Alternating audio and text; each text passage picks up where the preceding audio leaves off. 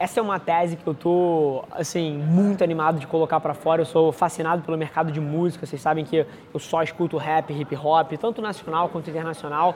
E para mim, assim, eu tava há muito tempo como um admirador de fora do trabalho do Drake. Não só pela qualidade das músicas, mas principalmente pelas estratégias de comunicação que esse cara usa.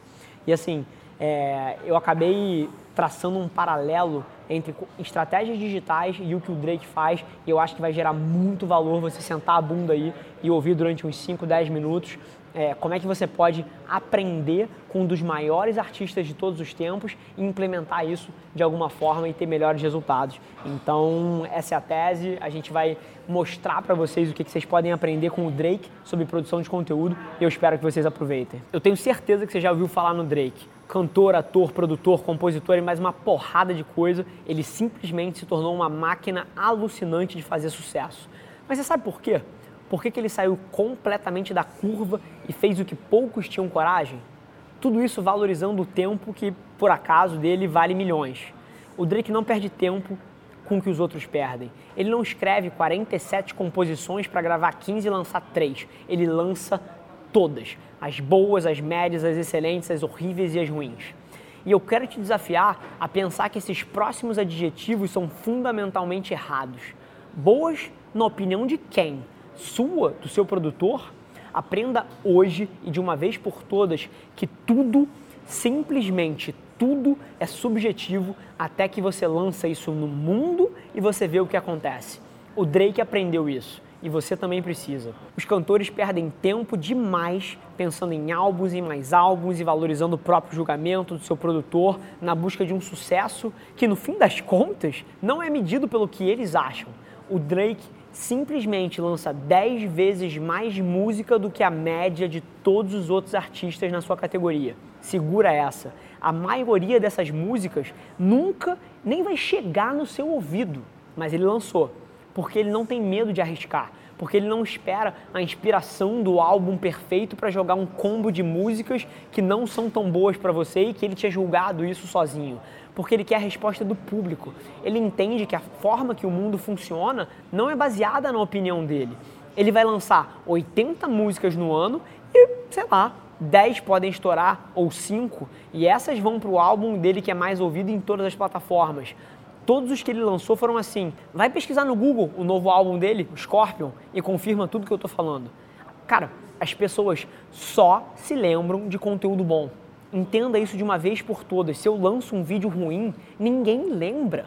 Ninguém liga. Vão ter poucos likes, poucas visualizações, ele não vai indexar direito na plataforma, esse vídeo vai ficar esquecido na história contanto que você não se comprometa falando alguma coisa mentirosa, racista ou que ataque é, os valores de alguém, se for conteúdo simplesmente ruim porque não foi aderente, ninguém vai lembrar. Veja por você. Eu vou te fazer uma pergunta agora. Qual foi o conteúdo mais legal que você já viu na internet? Ou que você viu hoje? Que conteúdo te marcou? É, a chance de você lembrar isso é gigante. Agora, qual foi um conteúdo chato ou ruim que você consumiu hoje? Me diz aí. Ninguém lembra. Você que a maioria das pessoas todos os dias julgam em cima de parâmetros subjetivos e aleatórios a qualidade do conteúdo que produzem, mesmo antes de lançar, e por isso não colocam para fora 1% do que vocês deviam.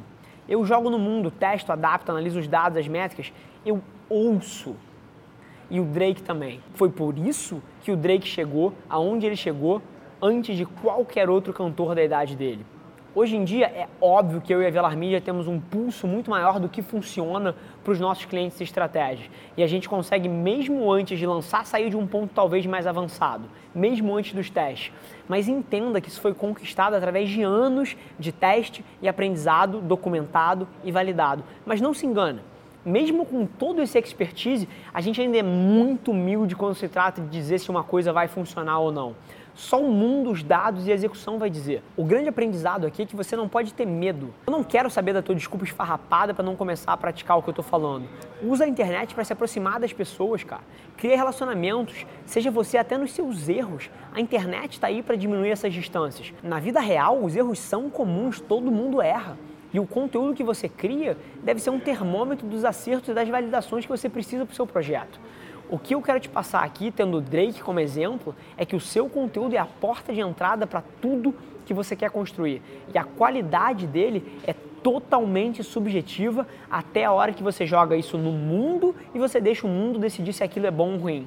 Cara, joga o seu conteúdo no mundo e deixa o mundo dizer se aquilo serve ou não serve eu te garanto que as respostas vão ser extraordinárias. E quanto maior o volume, maiores as suas chances de arrebentar. Estratégia digital é muito mais sobre você testar as coisas e com velocidade fazer os ajustes que você precisa do que você julgar a qualidade de alguma coisa de um ponto de vista artístico subjetivo. O quanto mais cedo você perceber isso, mais rápido você vai construir os resultados que você tanto quer.